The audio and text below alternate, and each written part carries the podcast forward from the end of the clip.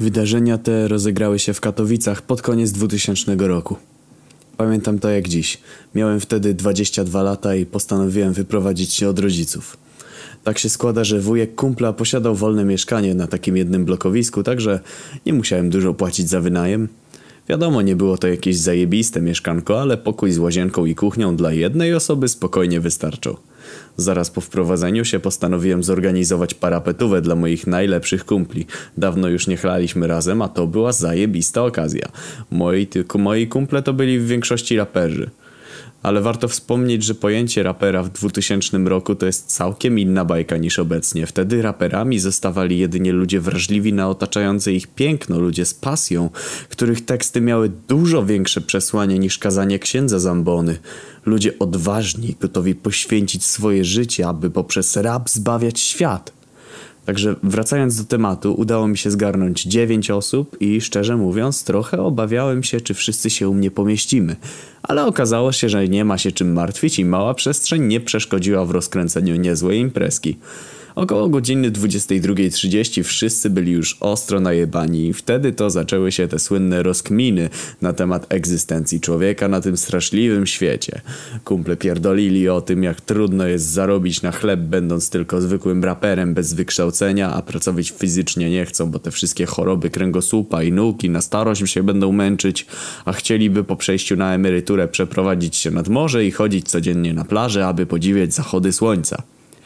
Potem dwaj bracia Michał i Marcin żalili się, że nikt nie chce kupować ich nowego krążka i że podobno jak w kiblu w krakowskim Empiku zabrakło sraj taśmy, to pracownicy wyciągali te papierowe okładki z ich płyt i się nimi podcierali. W tym momencie do rozmowy dołączył trzeci członek ich zespołu, niejaki Piotrek i powiedział Kurwa pierdolca już dostaje, ten naród jest zbyt prymitywny, aby zrozumieć kurwa przekaz naszej muzyki. Ludzie tacy jak my urodzili się kurwa 200 lat za późno.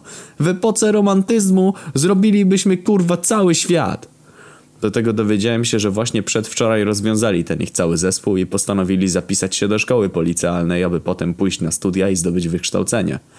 Powiem szczerze, że zrobiło mi się ich żal. To byli naprawdę zdeterminowani ludzie z pasją i gdyby żyli w jakimś bardziej cywilizowanym kraju, no to pewnie odnieśliby sukces. Gadaliśmy już jakiś czas o tej szkole policealnej. Nagle jeden kumpel mówi, że ostatnio na korkach z fizy dostał takie zadanie i za chuja nie wie jak zrobić. No to reszta na to, poka nam to zadanko, my je raz, dwa rozkurwimy. Polecenie brzmiało ciało o masie 69 kg puszczono swobodnie z wysokości 27 metrów. Oblicz czas jego spadania. Zawartość G przyjmij 9,81 metra na sekundę kwadrat. I w tym momencie rozpoczęła się naukowa dysputa. Jeden ziomek mówi, że to pewnie wzór prędkość równa się droga przez czas i że mamy drogę, prędkość jest równa zero, także idzie policzyć. Na to drugi, że jest przecież kurwa ruch jednostajnie przyspieszony, tylko nie da rady policzyć, no bo przyspieszenia nie podali w treści zadania. Na to trzeci, że wszystko spoko, tylko co to jest to jebane G. Także burza mózgów trwała w najlepsze, mijały kolejne godziny, ale nikt nie mógł wpaść na pomysł jak rozwiązać zadanie. Końcu jeden kumpel mówi E, panowie, a może by po prostu zmierzyć czas spadania tego ciała? To reszta w śmiech i mówią, że skąd tu kurwa wziąć 27 metrów. Wtedy mnie olśniło i powiedziałem, że przecież jesteśmy na dziewiątym piętrze i że taka jedna kondygnacja ma prawie 3 metry, to w sumie będzie około 27. Koledzy spojrzeli się na mnie z uznaniem i jeden powiedział Kurwa, dobrze pierdoli. Zatem mieliśmy już odpowiednią wysokość, jednak do rozwiązania zadania potrzebowaliśmy jeszcze jakiegoś ciała o masie 69 kg. Jako, że nie miałem u siebie w mieszkaniu żadnej wagi, to poszedłem do sąsiada z dołu i pożyczyłem taką wykurwistą wagę elektroniczną, która ważyła z dokładnością do dwóch miejsc po przycinku.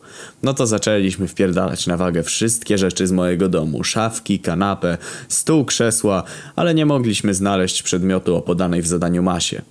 I już mieliśmy się poddawać, gdy nagle taki Maciek wpadł na pomysł, żeby wszyscy się zważyli. To może ktoś będzie miał te 69 kilo. No to ważymy się wszyscy po kolei, ale zawsze było te kilka kilo za dużo. W końcu na wadze stanął Piotrek Łuszcz. Patrzymy na wyświetlacz, a tam 68,78 kilo. No kurwa, prawie idealnie. Jeden kolo przyniósł mu jeszcze piwko i kazał pić, aż waga pokaże 69 kilo. Jak już wszystko było gotowe, poszliśmy na balkon, aby dokonać pomiaru czasu spadania i tym samym rozwiązać zadanie. Jeden ziomal miał nowoczesny zegarek ze stoperem, także można było zaczynać. Jeszcze przed skokiem taki Ryszard powiedział, że jeden pomiar nie wystarczy i że Peter będzie musiał skoczyć ze 20 razy, to policzy się średnią arytmetyczną, wszystkie niepewności pomiarowe, no i błąd względny. No to mówimy mu, że jak już spadnie na chodnik, to ma nigdzie nie spierdalać, tylko wrócić do nas na górę i wtedy dokończymy zadanie. No więc rozpoczynamy naszą próbę. Piotrek wchodzi na barierkę, robi typowy narciarski przykuc, a my w tym czasie asekurujemy go z tyłu, żeby się nie spierdolił z powrotem na balkon. Kolega obok daje zielone światło, drugi machnął chorągiewką i w tym momencie Piotr wychodzi z progu, zaczynamy mierzyć czas, nagle słychać uderzenie o beton, zatrzymujemy stoper, wskazało równe 3 sekundy. Na to jeden ziomek mówi, że jak wyszedł taki fajny wynik, bez ułamka, to pewnie zadanie jest dobrze i nie będzie trzeba powtarzać prób, więc postanowiliśmy wrócić do środka i kontynuować imprezkę. Balowaliśmy sobie przez całą noc. Oczywiście rano wszyscy skacowani, leżą nieprzytomni na podłodze, gdy nagle ktoś zaczyna zlapierdalać do drzwi.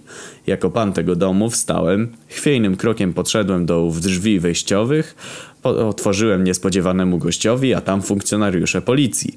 Natychmiast wjebali się do mieszkania, rozkazali wszystkim wstawać i powiedzieli, że jesteśmy aresztowani.